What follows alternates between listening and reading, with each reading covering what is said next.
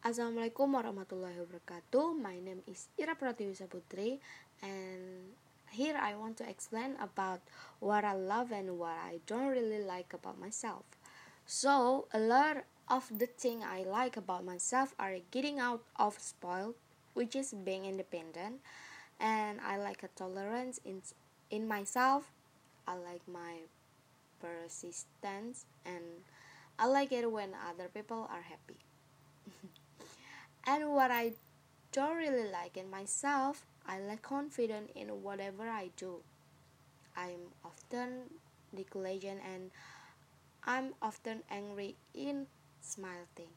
Many people think I'm careful and happy, but if the people close to me, they might say my mood changed and I realize that I cry but now it's better because I have been given continuous input by my father and brother.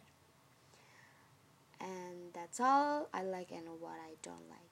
Thank you very much.